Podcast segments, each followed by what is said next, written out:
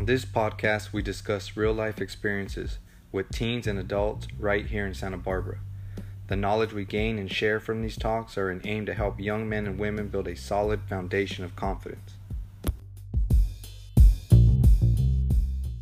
Welcome to the Solid Foundation podcast. Today I'm here with Adam Burridge, aka Pugs. Got the pleasure of training with you. You're my professor as a black belt at Paragon. And today we're sitting to talk about from what I've understand, you've struggled with addiction for a big part of your life, back and forth. But right now, you're clean and you're thriving, from what I could see, and that's my opinion on it as well. Just tell me a little bit about a quick summary of of your life, real quick. Just a quick summary, and we'll get into detail. Where do you want me to start exactly? Just from where you had your struggle, Okay. and how you what you did right now that you're living well.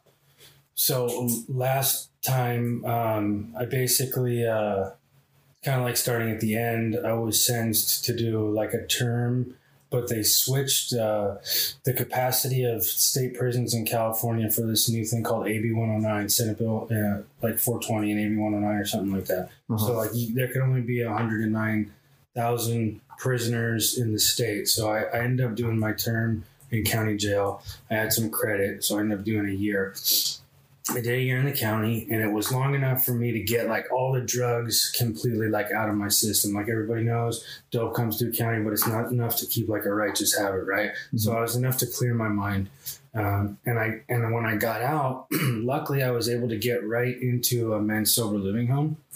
And um, the difference this last time was I was so sick of building everything up and then giving it away. I was willing to take direction and just willing to like suit up and show up, be accountable for my actions. If someone said, "Look, it this is what you need to do to succeed," I would just do it Mhm. instead of trying to fight it or ask questions. And that kind of leads me into where I'm at now. So those those key principles that you just said right now is what I'm passionate about sharing here in, in our community, and I'm hoping that it can spread and, and others can use it uh, just worldwide, wherever it's heard. Right.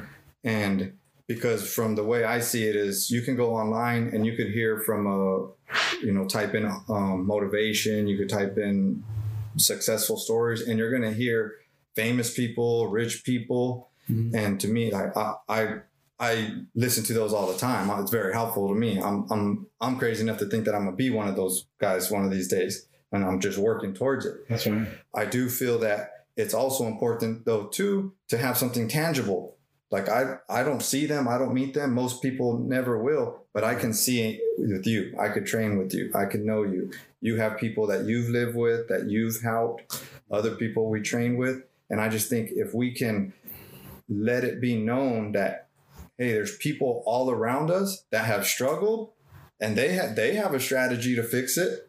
They did it they don't go to back to those same old excuses of why you can't be successful or why you have to live miserable.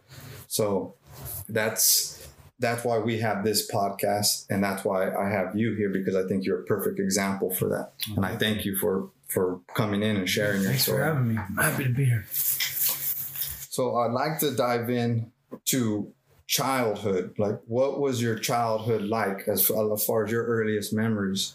Yeah, so like um my early childhood was was awesome. Um, you know, I got two older brothers that are like a lot older than me, like 15 years older and 18 years older. My oldest brother was already out of the house. And my my uh, my middle brother, he was kind of doing his own thing, so I was pretty much like an only child, you know, spoiled. I had it all, never went without. I had everything I ever needed. My parents took me to Europe. It was it was awesome So with mom and dad. with mom and Yeah. dad. All right, and then when I was about, I think like third or fourth grade, they split. Um, you know, I don't, I don't want to get into all that, but both of my parents, they're they're great, both great people. Did you see it coming at all? I didn't, Yeah. A- and you know, like uh, it, it hurt bad. I remember like I didn't. It was it was a really rough time. And my mom went into this depression, right? I mean, like I'd come home from school, lights out, in her nightgown. Just she was, dude. I didn't know what was going on. It was really hard for me. She didn't want to cook for me. I- You know, I'm like eating top ramen. I didn't know my, my middle brother. He was totally disconnected. It was kind of like a dark time. And then all of a sudden, like mom snaps out of it. I come home one day, I can vividly remember this. She, I'm going back to college, you know, and she did. And so now I'm about like, like uh, eight, and she goes back to CC and gets her associate's degree, and then she goes to UCSB, and she's going to school. She's working hard, and, and during those ages, like 9, 10, 11, 12, I'm kind of left to slide through the cracks, going back and forth between mom and dad's house. Uh-huh. And already at 12, you know, now I've been kind of cooking for myself, doing my own. uh, Dude, I'm my own man in my head. I got it all so, figured so out. it went from almost your mom being depressed, you having to fend for yourself, but then your mom flipping that switch, wanting to be successful, Yeah. but you still got to defend fend for yourself because she's out. Yeah, and, Good. and then she's back and trying to like, you know, this is what we're gonna do. It's gonna be all good. Trying to tell me what to do. I'm like, nah, Uh-huh. you know. And and that dude, that was the beginning. Like, And that was at 12? That was at twelve. You know, so like I'm a little skateboard kid. Uh, my, my dad's an artist. He had designed a bunch of stuff for Powell Peralta, some of the early stuff when I was a kid, and, and I adore my dad. I love my dad. You know, and so like he juiced me with a bunch of Powell gear when I was a kid, and I found the skateboarding, and and that was it. You know, like, Yeah. uh, that was my thing, and. uh I don't want to say skateboarding is a bad scene or anything because I think it can be positive, Yeah. but I found the negatives in it and I kind of ran with it. And um, it just started with like, uh, you know, smoking weed, and then it was like punk rock shows and kind of everything that goes with it. And how quick did that take from just going out skating, wanting to get better at you know ollies and Yeah. and you know flip tricks and all it that? took years. I mean, it took a while. It took a while in, into the fact that instead it was skating to go get weed instead of skating and smoking some weed while we were skating. Uh-huh. You know what I mean? And then weed was the first. Weed was the first. My mom's like, she's a shark, dude. So I was scared to drink. I don't want to. I, I thought I could like slide by with the weed, you know. But like With the was- red eyes and the smelling like smoke, you get away with that. I, for Yeah. some reason, I, th- I don't know what I was thinking, but that's what I thought. Um, but I was scared to drink, so I, I didn't start drinking until I was like maybe, you know, 13, 14. Well, that's still pretty early. Yeah, yeah. And then, um, and then uh, what happened is I started getting arrested, and you know, like uh, juvenile probation, and uh, the weed stayed in the system for so much longer. Well, Yeah. first arrest was what age was that and First what for? Yeah, so first arrest was for like pulling a knife on a dude in Isla Vista, and there was some foot patrol. I didn't know they were there, so some dudes try to like, whatever. Some dudes try to run But up see, on me. so to me, you jump. I'm missing something. Yeah, You went from being a skater, smoking. Where did you even come to now you're packing a knife and willing to use it on somebody? Where'd that come from? I don't know. It might have always just kind of been there. you know what I mean? Yeah. Like I was probably I I guess I was angry, feeling kind of left out, and you know, like my little crew of dudes. That was those were my people. And that's what they were ready to do. yeah, and that's Yeah. just what we were doing. You know, Okay. And uh, All right. So it wasn't no got busted for bud and you got to go to a program. It was you. Your first thing is pulling a knife on somebody. yeah, And what charges did they slap you with for that? felony uh, possession. I didn't I didn't get like a assault or attempted assault or anything like that because like I just pulled it out. Mhm. Like, we were just talking shit to each other, like nothing. I didn't like. So And by it was, a- that it was time- a felony possession. Was like for a butterfly knife. It was a felony, and I remember like going to juvenile hall the first time, and like some of my friends came with me, and like uh, there, there's like that little room across from like uh, intake or, or booking or whatever, and uh, I remember them calling my friends' na- last names out, and they're like calling them back, and then they're like Burridge, he's a keeper, and I was like, what? To you or his friend? You're about to, your friend. to me, yeah. you know, and that was that was the beginning. And I think the first time I went, I was there for like a month, and then it was uh, uh, probation school via Esperanza, hmm uh, and that's when it was at juvenile hall.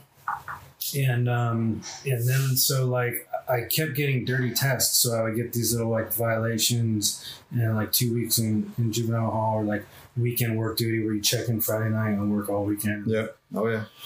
and then um and then we st- it kind of switched to like harder drugs because they'd be out of the, our system faster Yep. so it turned to like drinking and, and even it was like meth you know Yeah. Where alcohol's usually out 24 hours, bud stays in 30, yeah and then the other things out three or four days Three or week or so. yeah So uh, we're gonna dive into that. But I'm curious to know how come if that was your first altercation, was there any fights before that to where you actually were getting physical with your fist, or was it always just jumping straight to weapons? No, it was yeah. Like uh, I mean, I I would I've been getting in fights my whole kind of life. Okay, You know, so you had that experience, and you were kind of And and the crazy thing is, is I don't know why, because I was always scared to fight, dude. uh huh. You know, like I, dude, I was scared of getting hit, but I would just do it.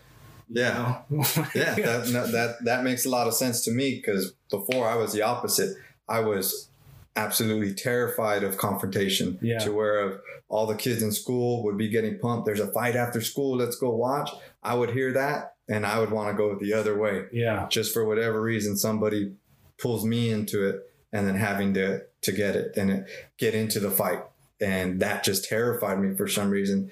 But it wasn't until I got tired of feeling like a little bitch and a Yeah. pussy. It's just like that pain in me was stronger than getting beat up. Mhm. And when I flipped that switch, then that's when, yeah, I still got scared, but I actually used that fear to attack right, rather than to, to run. So I totally relate to you on that. yeah, So this is your teenage years now. You're start. What's the first heavy drug you start using? meth. Skip the coke. Oh no, I mean, I, I, I did it Yeah. one time, a couple times, like with some chicks, you know, like, yeah, you know, but it wasn't like, dude, I didn't, I don't know. ain't nothing. Yeah, I, it wasn't happening for me. You know, Yeah. like I remember the first time I did like the speed, I was like, damn. yeah. What was the first time? It was uh, in IV at a punk rock show, you know, Uh huh. and um, just just drinking and wanting to keep the party going. I had that feeling like you know, just never wanted it to end. Never wanted that party to end. You know? And it was kind of very easily accessible. Oh yeah, someone just I think they're like, you got five bucks, you want to try this? And five bucks was enough for me It'll take you a long way Yeah. in the beginning, at least. In the beginning, yeah, So Yeah. that so that is when you start your slippery slope. Would you say?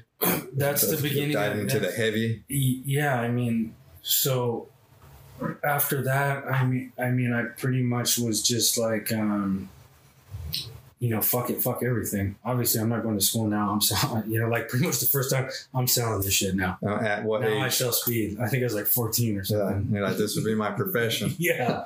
I don't need school. yeah and uh, so i found like a a girl who you know i could sneak into her pad. I was on the run now totally just gone you know Yeah, and and that's what I was doing. Got the little pager back then, and a little Yeah. beeper. and selling little twenties, and, and yeah, a little beeper, and um, and then I don't know. I think I made it like four or five months, which was pretty good at that time. You know, it's pretty young to be to be just running amok. on the run for about four or five months, slanging the whole time. Yeah.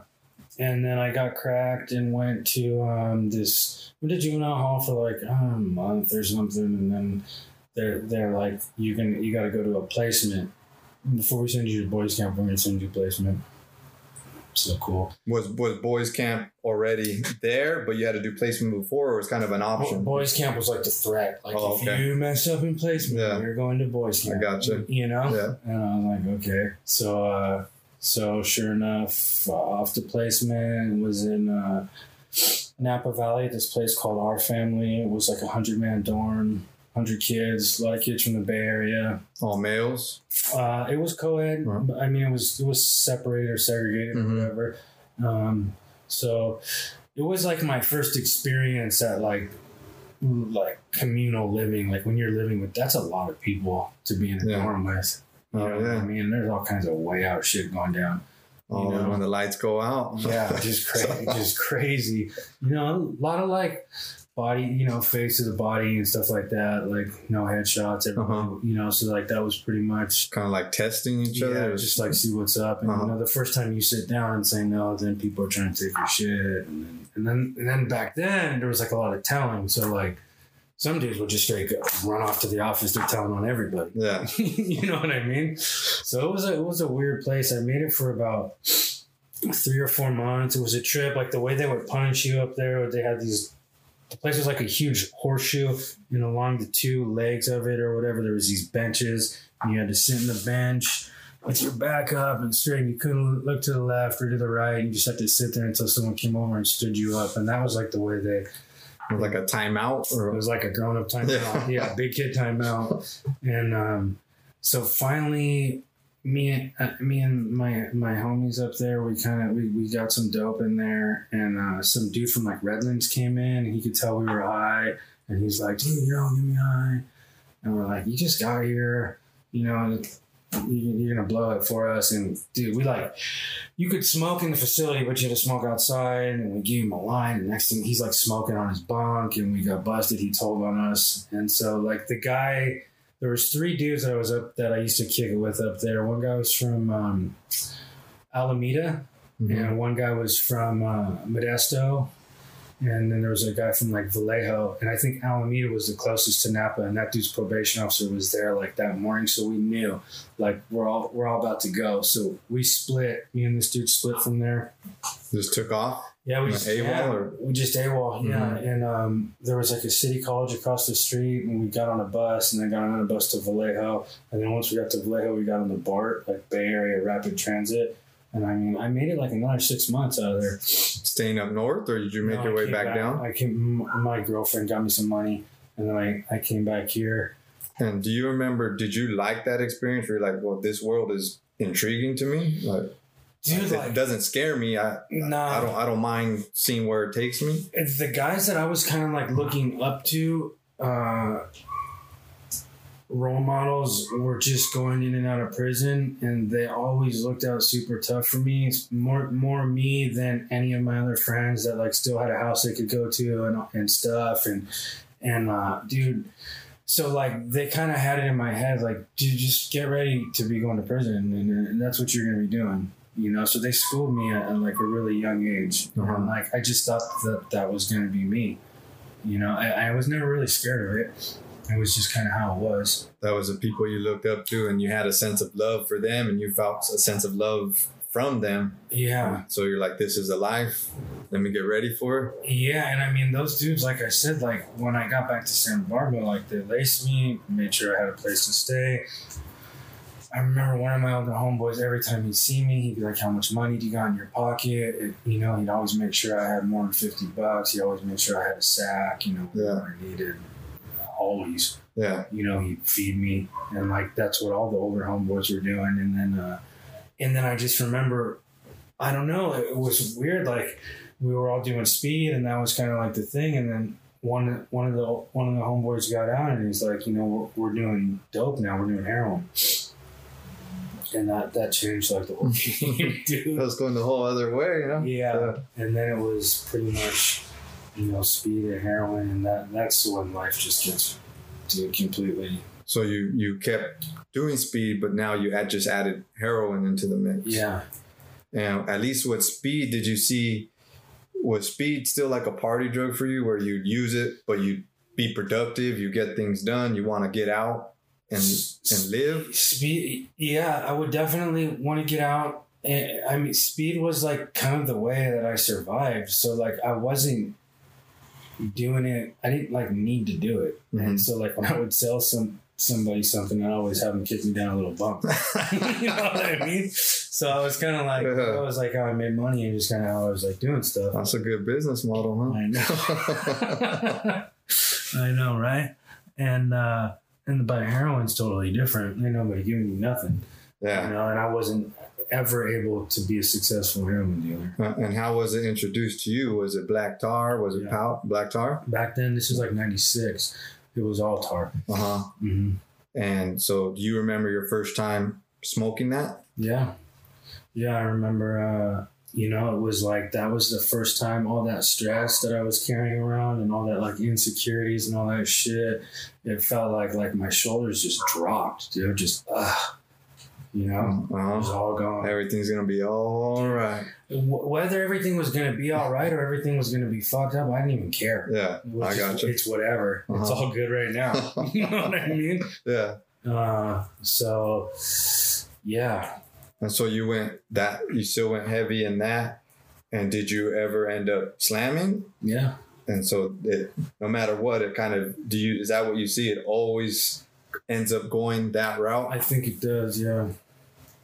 And so Yeah. and and then so it goes from kind of I wouldn't necessarily say glamorous, but maybe like party party scene, and everybody's doing it to feel good Mhm. and get themselves up to. Now, tell me about how long did it take to just start seeing like the dark end of it, Oh, where dude, people like- are just like pretty pretty fast. Like everything changes, you know. People change, and um, and I mean, so luckily, I was only I was only like shooting it for a little while, and then I I went to boys camp, and I caught like a really lucky break where like I went to um, I went to boys camp. and I got in a couple fights. They sent me back to juvenile hall. I came back, and then like I was up there for like seven or almost eight months because I kept getting in trouble.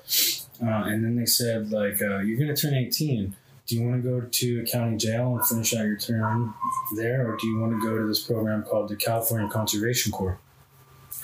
And um, I was like, well, what's that all about? and and they kind of told me there's different areas in California specialize in different things. You know, like there's some inland um, cities do like fisheries and uh, you know like kind of the suburban down south areas like la are doing like kind of more caltrans style stuff and then up north in like humboldt they're doing like a uh, they're building trails through redwood forests and and stuff like that and i, I remember seeing like Humboldt was the farthest one on the map from Uh-huh. Santa Barbara, and I'm thinking, well, Humboldt, they probably got weed up there. you know, you know what I mean? oh yeah, uh, when can I go? And they're like, we'll send you the day after you turn 18. And, I, and luckily there was like a, a crew, like a, a new start thing happening like that day. So I turned 18 and um, my girl and my mom packed me up a big duffel bag and like, uh, my family met me at the Greyhound station. Probation picked me up in boys camp and dropped me off over there. And I got on a Greyhound and went up there. And that, that program really taught me like how to work and have a work ethic and you know your first job ever besides slanging, or yeah first job first job ever all right. yeah first real job And I hear you mention your girl a couple times. Is this the same one from way back who was helping you get money and yeah that I was with that first one for like about six years okay. yeah so same one at that time So you shoot up there, and is that your? Are you clean at that point when you go up there? I'm smoking weed Uh huh. But no more of the heavy, no more, No. no more heroin, no more. no, nothing no other drugs And that is your first time in years from being off that. yeah well I mean I had those little breaks like the little juvenile hall things and the thing in our family where I was off for a 2nd Uh-huh. you know but And what? So that feeling up there. Now you're working. Is it okay? You know you can go get it. You're not in not in jail. You could get the good shit now. You're out. yeah Do you? What is? What's the temptation level? Mm, I didn't want to do it. You know, I really enjoyed working, and I wasn't smoking weed before work. I mean, we're using chainsaws and doing all kinds of crazy Mhm. shit, and I, I really liked getting up and you know going out and working hard all day and coming home and eating a good meal, and you know then we would there was really nothing to do up there. I mean, we were like really isolated. I'm sure we could have gotten it, but it was Yeah. it was cool, you know. But you had something else to uh, be productive, keep you busy, something that you like doing. Yeah, And then, yeah, you'd smoke bud at the end of the uh, hard working day and just chill and relax. yeah. Yeah. So, how long do you do that for? For a year. A year straight up in Yeah. Humboldt? Mhm. And then you come back down here, or what, what I happens? come back down here and um, because it ended? because it ended. Uh huh. And so the plan was uh, there was like three months until summer. My birthday's in January or whenever summer starts. And as soon as summer starts, me and this girl, we're moving to Minnesota because we got to get Adam out of Santa Barbara. You have that. You know that. Yeah. And my family knew that. And sure enough, as soon as I got back here, I picked up right where I left off. I didn't shoot anything. I wasn't shooting heroin or doing anything, but you know, I was I was working a little bit, doing some carpenters union stuff, but I was smoking weed every day. I started drinking, and then I started doing speed. It didn't didn't jump right back into it, you know. Mhm. But then, you know, I think I used heroin, smoked heroin a couple of times, and luckily, like right then, it was time to go. And this is 19, Yeah, 1920. nineteen twenty. Yeah. So, why So was it? So, what was it? Just coming back to the environment that that's what you were used It to? was, my, it was the fellas, you know. Uh huh. Yeah, So in order to be around them, that's what they got going on, and it was I just didn't want to look like a lame. Uh-huh. I guess, yeah. And that's what you think. Like, did they push that upon you, or you kind of just felt that that's what you'd be looked at? Honestly, like um, most of the people I was hanging out with at that time weren't really pushing anything, Mhm. but it was there if you wanted it, you know. But I don't feel like anyone ever. I just always had that. I always wanted to like be a part of, you know. Oh yeah, And so, like, if they're doing it, I wanted to do it. But I don't think it was ever really, at that age, I don't think it was being pushed on me at all. Yeah. That, that just says a lot, though. The fact that some people just want to be a part of something. How much your environment matters if that's what your environment is and that's what they're doing. Yeah. You want to be a part of it's. It's easy to just slip right back into there. hmm But you were able to say, okay, either way, Minnesota came, the chance to leave, and you still got up and Yeah. left. Yeah. And so, what was that journey like? What happened in Minnesota? Minnesota was like a, was a good, I started going to, to college there. Um, and I was working in a factory, uh, like a sheet metal factory, just like punching holes in road signs and clipping the corners off and filing them down. All day long. So yeah, it, I don't think it was all day because I think I went to school in the afternoon. What were you studying? Uh, just the basic general education at like their community college. So like all the basic, most basic. I got get the GED. I got my GED in boys camp. Okay. So while I was there, they had like a GED program, and I was able to get that. Right. So Minnesota was pretty low key. So, dude, like where I was at, there was like 500 people in the city I was in, and that was like 20 minutes away from a, a town that had like 15,000 people. I mean, there wasn't much going on. Uh-huh. and so it was it was cool because it was like a it was a break and while i was there i was there for a little over a year and it was good because i was going to school and i didn't even really trip on how bad i missed it here or anything until i came back here for a vacation and i was like dude They're all damn. that place sucked yeah and did you stay here or you went back? we went back and got all of our stuff and came back So fuck that. later yeah And you come back here, Santa Barbara. Now you're what, about 22, 23? um yeah i think i think i just turned 21 Well, 21. yeah And so Sure. what's now? What's that? 19 to 20, 2021. Yeah.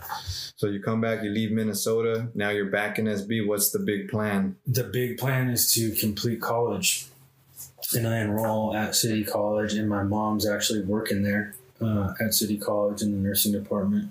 She had been a nurse my whole life, but she went back to school and got a bachelor's degree in uh, communications. Uh-huh. But she's working, so she helped me get all dialed into school over there, and I jumped in, and same thing. I was I was smoking weed and started drinking and and started using, and I think I I relapsed on heroin one time, and it kind of like scared me. So I started going to a twelve step program, and I got clean and sober for the first time, and I got a lot. I stayed stayed sober for like um, twenty months. I got a lot of the In that 12 step program, did somebody tell you about it or you kind of just knew from hearing? Or? Yeah, I had they when I was in Via Esperanza, they had given me a court card, and we had to go to uh, twelve step meetings and get the card signed. So that was like my introduction to Uh-huh. it, you know. So I knew about it, and then I was seeing this like counselor at City College who was like, you know, like this, you could do this, or you could do that, or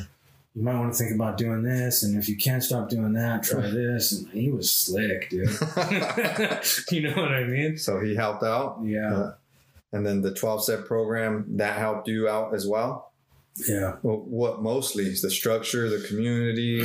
Yeah. So like the, the, the steps are like a real like cleansing process for people who like don't know about it. And, and it's like, um, the, the, the beginning of it, like the first kind of three steps are like admitting that you're powerless over, uh, whatever substance is you're using or thing, and, and being willing to to follow direction and turn that over to a higher power, saying like so, something else can take this this away from me. to kind of relieve that Yeah, responsibility and just accept it. and then you do like an inventory and you go back and you, you work on all the all the negativity that you're carrying with you all the people you're mad at whether it's some dude that pantsed you in third grade or me or whatever and then and then you go you, you make this list and you figure out like what was my part in all these things and, and what did i do wrong or how did it affect me and everything and then you go over that with your sponsor and then you you know you ask uh, your higher power to remove all your defects of character. The the, the fourth step is about finding patterns and Mhm. like where am i selfish? Where am i dishonest? Where am i uh, self-seeking you know? Once you go through this then you get to the ninth step and you go back and you make amends to everybody you've wronged. And, and that's a real cleansing process. So now i'm not carrying around all this baggage and feeling like when i see somebody i burned you know, I don't want to like not look at them, not make eye contact with them. So when, Instead- when when you did that, did you also do the opposite too, to where maybe somebody wronged you and you forgave them, or is it only you what it you did? exactly. Uh-huh. Yeah, you got it. You got to like just let it all go. And how hard is it to do that? Did you have to do a lot of homework to track people down, or is it? Yeah, you just uh, so like um your sp- my sponsor's the one who says you can go say sorry to this person, go find this, pursue this, or just leave that alone. Because if it's gonna upset the person, we don't ever want to do that, right? We don't want to ever make Okay. the situation worse than Uh-huh. already is. So And that definitely did work for you. yeah, it changed my life. Yeah, that's how I don't. I hope you don't mind me staying here a little bit because I just figure so many people carry that Yeah, around with them, whatever. Yeah, whatever. and and they they bury it Mhm. or they or actually like they spew it out all day long and just it's negative, it's poisonous. So those resentments, yeah, it's it's poison, right? And there's like so many analogies, you know, Mhm. like uh, drinking poison, thinking that someone that you know, it's like you're like if I'm I'm drinking poison, expecting someone else to die from it, or Yeah. something. There- there's It's like, like, you kinds of- drinking poison hoping it kills your enemy. Yeah. That's not how it works. No. no. Um, so there's there's like and there's a there's a lot of like cool analogies for it, but basically that that poison can kill you. Definitely. you know, and it can just be. I mean, it can weigh so heavy on people that they can end up having like physical ailments from it, be depressed, or just use substances. Yeah, I Some believe it. That's where it mostly comes from. Yeah. Yeah, some people gamble. I mean, just you know, or they're just mad all the time, all the time mad. Yep. You know, and it's like I can't live like that. I can't do it. You know. Um, now, right? Now that now that you you got the knowledge and you've executed on it, Right. and so that's step nine. And then what are the last few steps? So the last the last three steps are like they're called like uh, maintenance steps, and then 10, 11, and twelve, and so that's basically um, where you you do a daily inventory to see where you wronged somebody, or or where you your defects of character come out. You ask God to remove that, and, and ask or whatever an Your higher individual's power. higher power Mhm. is, and then you ask, and then so then you make amends as promptly as possible. Uh, so if you can clean that up, you want to do it as soon as you can, you know. And then the last step is like being of service. So it basically breaks down like uh, I want to help any alcoholic or drug addict that's in need. Mhm, If someone puts their hand out to me and asks for help, I never can turn it down. You know correct. I mean? And that continues on for the rest of your life. Yeah. And do you necessarily have to be a part of the program to do that, or you can just go on your own life and do that for other? Yeah, I mean, like old school 12 step dudes might say that, you know, you should be active in the Uh-huh. program. I don't think so. I think, and I don't think it's just, I think it, it applies anywhere with anything. You, we can always be of service. We can always help people wherever we're at, whatever we're doing. Yep. You know what I mean? If I'm going to try to take someone through a set of 12 steps from a program, I should be abstinent from drugs and alcohol if I'm going to run those steps Yeah. into them, right? That's I what you're believe that preaching. Yeah. but I do believe that anybody can help. So Gotcha. anyone can be of service. Uh, and and then recently, we uh, okay, you you invited me to attend a ceremony Mhm. for New House for you. Yeah. Again, I'm honored. Thank you very much for having us. Thanks for coming. in that story, you started to you they had a little summary of you're going back and forth. Mhm. How you get clean, you build up all these things, Mhm. get a good life for you, Yeah. and then kind of throw it all away. Yeah. So I'd like to know one, if you could explain uh, just those times of what, what was going through your head, what did you build up, and why you slipped again, and then also just if you could explain to us what that. I, I know I was there, but maybe if you could tell others what that ceremony was about, because to me it was a big honor for you, and I want to help share that. So I think that the ceremony, um, or the, yeah, it was about just celebrating the fact that you know like men can stay sober after new house. New house is a sober living home. It's a really safe environment. It's a structured place to build a solid foundation. But like what happens when people leave? Mhm. you know unfortunately some people relapse. It's just the nature of the disease. And so i think that it's it, what the director wanted people to see and, and people in the community and even guys in the house is that like if you build a sol- solid foundation and you stick to it you can stay sober and enjoy like a happy healthy life. You know and it's like life ain't easy. We all go through stuff. Yeah. you know what i mean? But i haven't had to pick up uh, so, so that ceremony was to just to honor you for for doing just that. right. All right, yeah. Awesome.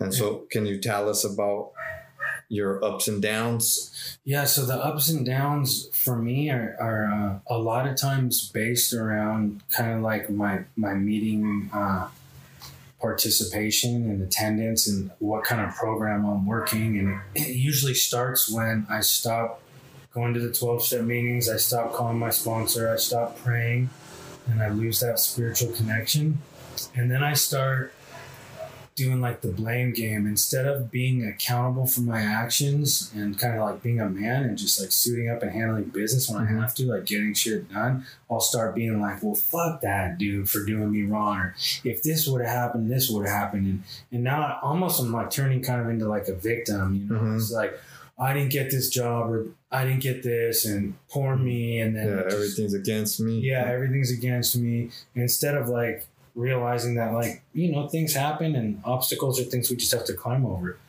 You know? yeah, So so I get into this kind of like almost like a a victim mentality. And then sooner or later I would pick up and then So, so you'd get some momentum in doing well, getting jobs, getting your own place, getting things for you, Mhm. and then you'd hit a wall somewhere. It's something, some opportunity wouldn't come through, yeah. and that would make you say "fuck everything," Yeah. pretty much. Pretty much. And if I'm not attending those 12 step meetings and staying connected, when I say fuck everything, it's just yeah. And when you, so what was your mindset when you wouldn't attend? Was it like, oh, I got this, like I'm good, I don't need to go there? Exactly. So like my ego would start to come back. I got, Yeah. and that's exactly it. Oh, I got this. I don't need that. You know, Yeah. I got it all under control. I can Yeah. handle it, dude. Look, I'm doing good. Yeah, I was lost for a little bit, but I'm good now. Yeah. Yeah. Yeah. But I'm not good, and I don't got this, and I, and I, I mean, like, I need help. I need to be around people that have my best interest in mind. And do you like anchor that into your the people you sponsor and the people that you still see going through that house? Like Yeah. don't don't let that ego, that that evil part of the ego come in and think you have it, like how important it is to stay within the the structure and the system. Yeah, and I mean, like the the main thing is like, uh, as an alcoholic and a drug addict, I have to stay willing to follow direction and not let my ego say that guy just wants to tell me what to do or I'm better than that. You know, I have to like, if so, if someone that I know in my heart has my best interest in mind and they tell me to do something I don't want to do, but I can see that it's the right thing to do, I just do it. What was the difficulty level for you to actually put your ego aside and say, okay, I'm gonna listen to another grown ass man tell me Mhm. what to do with my life? The last one was, I mean, like me and me and the fellas had this had this weed shop on Milpas Street. We were doing good. I had like everything I thought I ever wanted: money, pad, the car I wanted. I had, dude, I had it going on, and I was still fucking empty inside. You know what I mean? Yeah, I I know. was Yeah. still empty inside, and I just felt like something wasn't right. And um, and then when the weed shop thing ended, and I had no money, no nothing, and still felt empty inside, I sunk down to like the lowest I've ever been.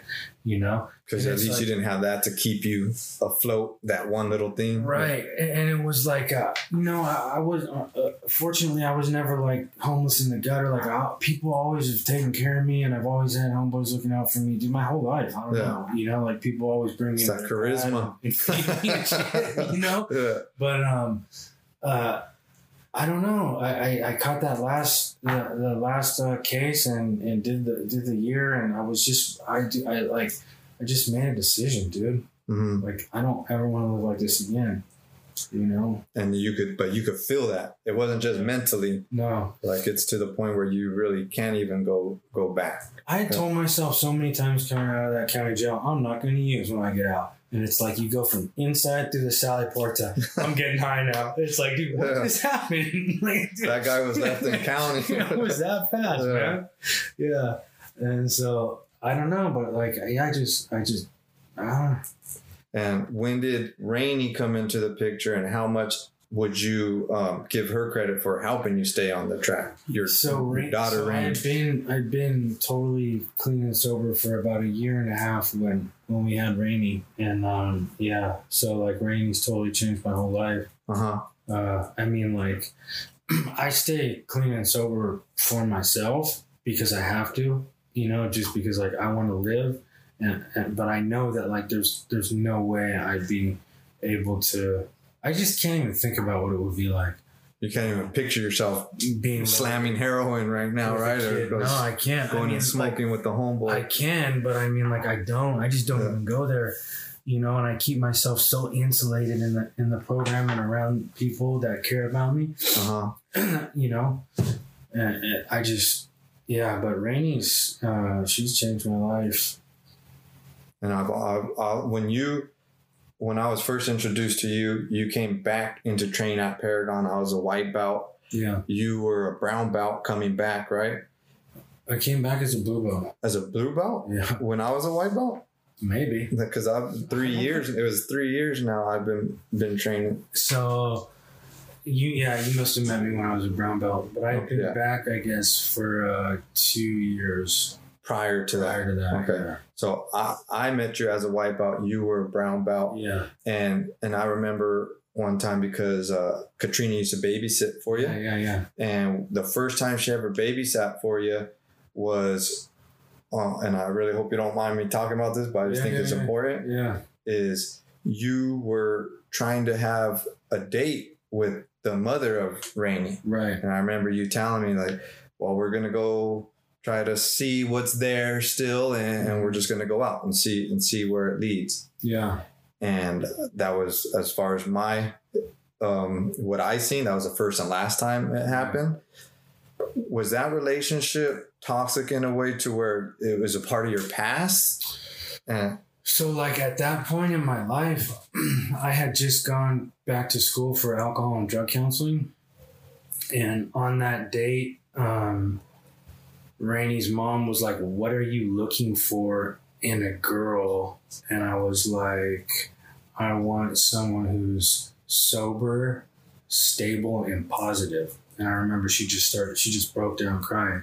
And she's like, I'm not fucking any of that. And I was like, Well, so you didn't so ask me that question. Yeah. you know what I mean? And that was Yeah. that was kind of it.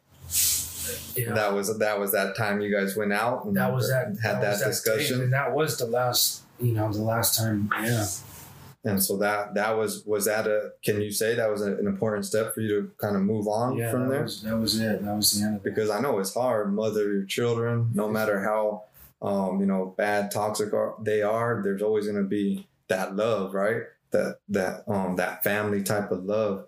But it's to the point where sometimes you uh, like you gotta cut it. yeah so um the the the issue is um I had to come to a point with her, unfortunately, where I had to completely sever any type of emotional relationship or bond with her. Mm-hmm. uh, just because it, it was there was no positive to it whatsoever you know Yeah. So like um that's Rainey's mom I hope that she can stay clean and sober for herself and and for Rainey you know but th- that's as far as it goes Yeah. And know? and so when you let that relationship go, that opened you up to be able to let others right in, right? hmm And now you have a new love in your life. yeah And how positive an impact is that to have a strong woman by your side to help empower you? Dude, well, she, yeah, she's she's awesome, and and that kind of changed. It changed the whole like uh, the whole kind of like dynamic of, of everything, obviously. Uh, but uh, so the thing about Rachel that's that's so cool is she is really motivated hmm and she's always supported me. Every time I would walk out the door to go to jujitsu, Randy's mom would say some shit to me. Every fucking time. Like it was a Sancho you were gonna go visit or something. something. Yeah. It was just so. I mean, I'd be sitting. So then I'd get to class. I get to jujitsu and feel bad for being there. So I can't enjoy it. hmm And then I get home and I'm resentful at her, you know, and, and you know, I'm trying to like be a good 12 step dude and it's like this resentments are building and it was dude, it was it was really bad. And so now Rachel's always just like have fun. You know, she's super Yeah. supportive. She's come since I've been with her, she's come to every tournament I've competed in. You know, she she loves me like so selflessly. You know, it's just Yeah. dude, she takes such good care of me. And now you got her on the map, like so she's Yeah, joined she's- into what your passion is rather than give you shit for it. Right. And and that just motivates and empowers you to just keep getting better and better. Yeah, it does, and um, you know, it's it's been a really cool experience to watch her grow on the mat. I mean, people are always like, "Do you, do you coach her at night?" And you're showing, and it's like, really, Juanito's her coach. dude. Yeah. You know, that's her coach. Like she asks me things, and we play around, but like. Juanito's her coach, and that's it's her mission, that's her journey, and I want to respect that, and I want to support that, and I want to watch her grow and be there for her while she goes through all that Yeah. because it's such an important thing for me, you know. Oh yeah, and you know what it's gonna do for her. Yeah, So speaking of that for you, you've had jujitsu when you were struggling, right? Well, so uh, I got injured training in about, and I, th- I don't know if it was like 2005 or 2006. I had like a really serious injury, and I, I was clean and, and sober at the time, and I was doing good. Um, and some dude was like stacking me, st- like a stack pass. Mm-hmm. He was like a really good wrestler, big guy. And like uh, my L4 and L5 is like the discs herniated. I can like remember when it happened, dude. I got this like sharp shooting pain. Everything went white. I didn't know if I was gonna like pass out or puke. It was, Yeah. it was cra- I was able to get out of there. I got got out of the gym and, and, got home. So this was training, wasn't was a tra- competition. yeah, this Uh-huh. was training, and um, and sure enough, they're like, we got to do surgery, and I had back surgery, and I was out for like uh, years, Uh-huh. ten, maybe eight or ten, eight or nine years. And that was a blue belt. Is when you got off the mat. hmm And and I, and what happened is, I got strung out on my pain medication. Like once those opiates got in my system, Oh I started thinking I could Yeah, I the could legal, control shit yeah, again. the legal shit, yeah. yeah. Uh, and yeah, so it took a long time to get my life back on track. Like that was a really long relapse. Do you think if that injury didn't happen and you were able to keep jujitsu in your life, you still would have had those struggles during that period of time? I don't know. I almost don't want to think about it sometimes because I see guys that I remember that were coming up in the game back then that got their own academies and are like world multiple world champions Mhm. and they're just like doing so well. So when you think about that, it's almost like like you fuck you fuck shit up. You lost out on some things where you could have been. So you just cut that out. I, I feel like you know God had a mission for me and it just wasn't that. oh yeah, no doubt. You know, That's an awesome way to think of it. yeah, And so you you come back and as far as when I met you, when you've already been there, but when when I first met you, um, I can honestly say that out of everyone at the academy academy, besides um, our master Franjinha, yeah. That you've went out and competed the most. You think? I think so, Yeah, especially as a especially as a black belt. I, Yeah. You know. So what what pushes you to do that? Because it's not like our whole gym is uh, out there competing as a team all the time. But out of everybody, I see you constantly pushing yourself and getting out there, whether it's just yourself yeah, or your buddy uh, Cole yeah. or you and the old lady and Rainey. But you're just constantly going out there. Well, so it's like a couple of things. Like back when I started, um, competing was a huge part of it. It was different. Uh-huh. Like and like, you know, like he really pushed everyone. Franjinha, Yeah. uh, my master, our master, pushed everyone to compete, and that was just like it's just that's just how it was. You know, like That's what we do. You know, what- it kind of goes back to that and same yeah. thing. This everyone's competing, and I want to be a part of. Mhm. I wanted that competition team back then. We had competition team shirts and sweaters, and I want competition team patch. I wanted Yeah. all that. Yeah, oh, I yeah. And so the other part is like, uh, I still like that fear. You know, Yeah. that dude, I get scared every time before I compete. Sometimes I'll be sitting there like I don't even want to be here right now. I'm going home. you know? Oh yeah, the way it's You know structured, I it's mean? the waiting, you know. the- dude, it's waiting in the bullpen. And who's this dude? I never even seen him before. Mhm. You know what I mean? And just I don't know. I don't Did know. they call my name? Did they not call my name? I'm checking the list three times. Are you guys on time? What's Yeah. going on? yeah, Yeah. I'm definitely that guy. But uh, I love it. Once once we we shake down and lock up, dude, it's just a whole different thing, dude. You know, it's like all that fear and pain just goes away. Yeah, where most people shy away because they know that fear, that nervousness, which I think there's a fine line between nervousness and excitement. Right. And if people could just really believe in that, hey, what I'm feeling right now is excitement Yeah. because what I'm about to do is push me beyond what I'm used to. Yeah. And that opens up for enjoyment and just so many opportunities in life. If you can learn that and do it, that should, they would be so much better off. I think a lot of people, and I could be totally wrong, but I think a lot of people don't compete because before they get to black belt level because they're scared that if they go out and compete and lose, their their coaches are going to say, "Well, he's not ready to be promoted." Uh huh. You know, and and competing's hard, and people lose, and that's just how it goes. Yep. You know, so Oh. I don't think that promotion should be based on how many competitions you win, but I, I think everybody should compete. of getting out there. Like one, you should just get out there, whether it's a jujitsu competition or any other type. You should challenge yourself, hmm and just going out there and challenging yourself should be reward enough. Yeah. Uh, but when it comes to jujitsu, you shouldn't be training because you want to be promoted, right? At least that's my feeling. Like, Right. No, I, I know, but I, I agree with you. And and I think that was when, when I first started, I, I really did. I was training because I wanted to be promoted, and I think I was competing to prove something. And this last time when I came back, dude, I was just so happy to be back on the mats. I wasn't even tripping on belts or anything, Yeah. you know?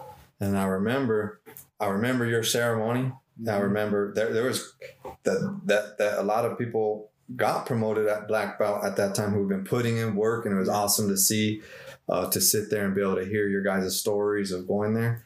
And one of the stories that they brought up, and then you didn't really get into too much detail, so I'd like to hear it right now, Yeah. was uh, Franjinha and a team, and you were on that team, went to Brazil Yeah. and then some along something along the mix you're on a stretcher and a helicopter It was more like a big net. uh-huh so what happened yeah. Um, basically, I think it was Ipanema Beach. I'm pretty sure, and I think I, I could be wrong about like the exact spot, but it was like Posto 12 or Posto 11 or something. That was like a really like happening spot. And these beaches are thick. I mean, there's like sand for like, dude, these are huge beaches, beach breaks for miles. And uh, so who was there? It was me, Jeff Glover, and Adam and Bill uh, from Bill Cooper or Bill Stalwart from from Lompoc. Mhm. And uh, Franjinha had to go. I think he was like getting some dental work done, so he, he was gone for a second. And um, we were just chilling on the beach, and um, Adam and Jeff are like, "We're gonna just go like jump in the water and check it out, right?" So they go and they come back, and it's like, dude, I almost just died. And I, I, you know how he is, dude. I thought he was just kind of Yeah. sarcastic. Uh, I was like, dude. I was a junior lifeguard. It ain't shit. And so I go out there and I dive in, and like it, it wasn't like really big. I, it was probably like maybe four feet waves, but they're like barreling pretty hard all the way down the beach. And there's like a weird kind of like rip tide where it was like I don't know, it's pulling you like right into the surf, the surf zone, Uh-huh. know, uh, and, and pulling you out. So um, I get into the lineup. It's all good, and I start swimming to try to like body surf this wave, and I could only get up enough speed to kind of go over the falls, and so I got dumped. And I surfed like when I was little, growing up here. Uh, so I mean, I was like pretty comfortable the first one. I just kind of relaxed and was getting smashed. And I came up and I took a breath and just another one just boom on the head. And I was like, dude, this is this is pretty shitty, you know. And I came up on the on the next one, and I didn't even have enough time to like catch my breath. It was just like up, smash, and I, and I remember thinking like, dude, if if uh, if this happens again, I'm gonna die. Like I'm di- I'm gonna die. And I came up on the next one, and I took a breath, and that junior lifeguard shit kicked in, and I dove down as deep as I could, and the undertow pulled me out past the surf line, and like, dude, you call it a miracle or God, but there's like this this boogie boarder out there, just right there where I came up. There was no one even else, dude. For probably miles down the beach both ways, there's no one, and this dude's just right there. And uh, he just hands me his boogie board and takes off his fin, and he starts waving it. And I'm like, So he's seen you struggling. I don't know what he saw. He just saw me come up, and I probably looked like I almost just died, yeah. you know. Uh-huh. And um, so sure enough, the next thing I know, it's like uh, he's like he's like saying stuff, and you know they speak Portuguese. I don't know what's going on. He's Oh, that's right, yeah. and I'm like, well, I don't, I don't fucking know. And he's waving this fin around, and the next thing you know, here comes like you know this like Brazilian David Hasselhoff dude with his Baywatch shit coming down the beach, and he comes out and he's like yelling at me, and I'm trying to talk to him in English. I'm asking him like, dude, he he just goes, shh, just like, shh, the, the helicopter's coming, and I'm like, what the fuck, dude? Nah, I can't afford that. Where, where's like a section or a channel? And I'm like, in my mind, I'm like, I'm swimming back in. I'm gonna try it again. And the dude just swam up on me and like grabbed me by the neck and pulled his fist up and he's like, respect. Oh, and I'm like, dude. Sure enough, here comes the helicopter. These dudes jump out and they throw this big net out, put me in the net, take me over, me. All right. the So it wasn't that you were injured that was why you were in there, it's No. because there was no way to get you back to Yeah. shore without having to swim again. right. Yeah, Well, yeah, it is so embarrassing. So he was from- pissed. He, uh, he's like, "Did you even thank the lifeguard?" And I'm like, "I had to go over and thank him." And yeah, dude, it was super embarrassing. And then like the black, there was two black belt schools we were training at. Uh, one was this dude Comprido, and another dude uh, Hachino. And um, and then like when they would see me, they'd be like.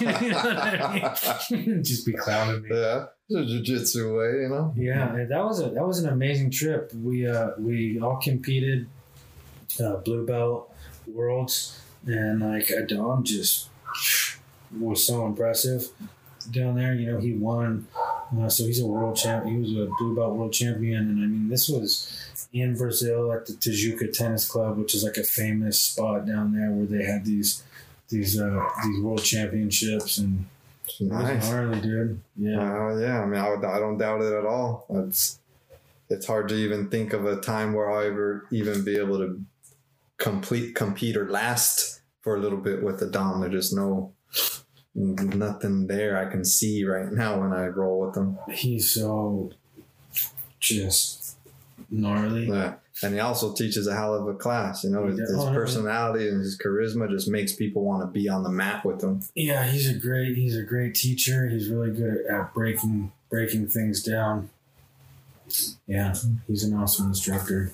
So black belt now for you is year two, two two years as a black belt. Three three years in October. three years in October. Solid relationship with Rachel. Your daughter Rainey's growing up and showing her lots of love. You're getting lots of love back. How's life now? Life. You, you said it mentioned being empty. You had things, but it was a shell. You felt empty on the inside. Is that what's the case now? Oh, it's definitely more than I could have ever dreamed of or, or asked for. You know, uh, I, I work at um, uh, for the Council on Alcoholism and Drug Abuse at a residential treatment center where they do withdrawal management and treatment. And so I get to see people that are in the throes of addiction and homelessness and mental illness every day. You know, and so it, it can be a really hard job, but it's also really rewarding. Yep. Uh, so that that's awesome.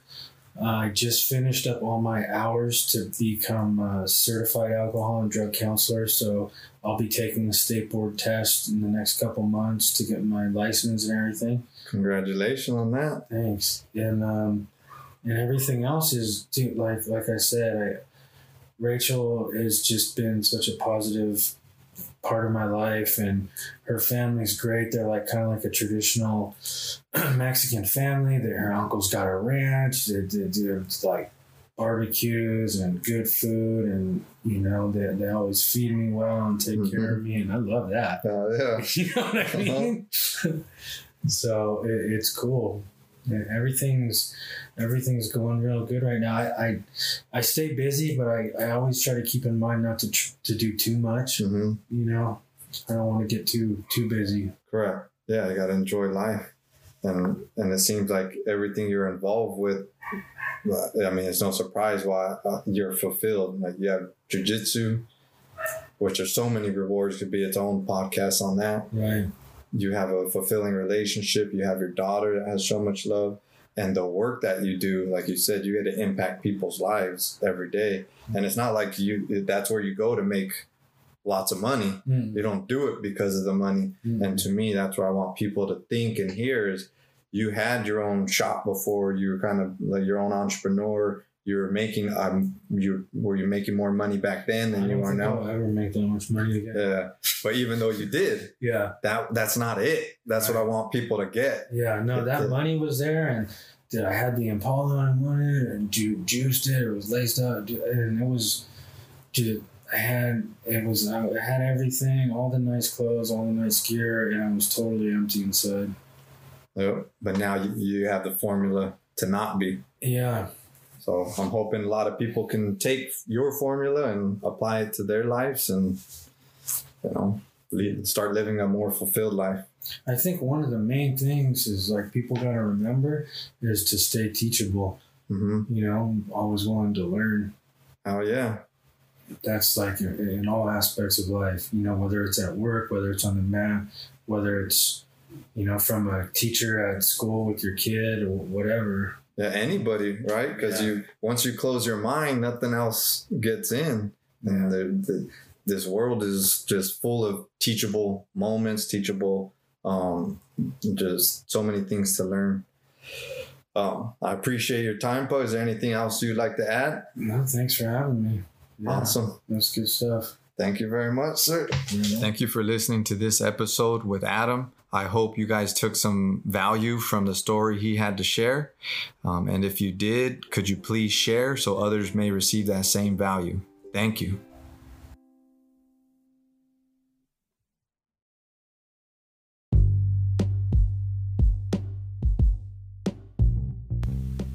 I hope you enjoyed this episode. If you heard something insightful you think someone else would benefit from hearing, please share and make sure to subscribe in order to stay up to date with future episodes.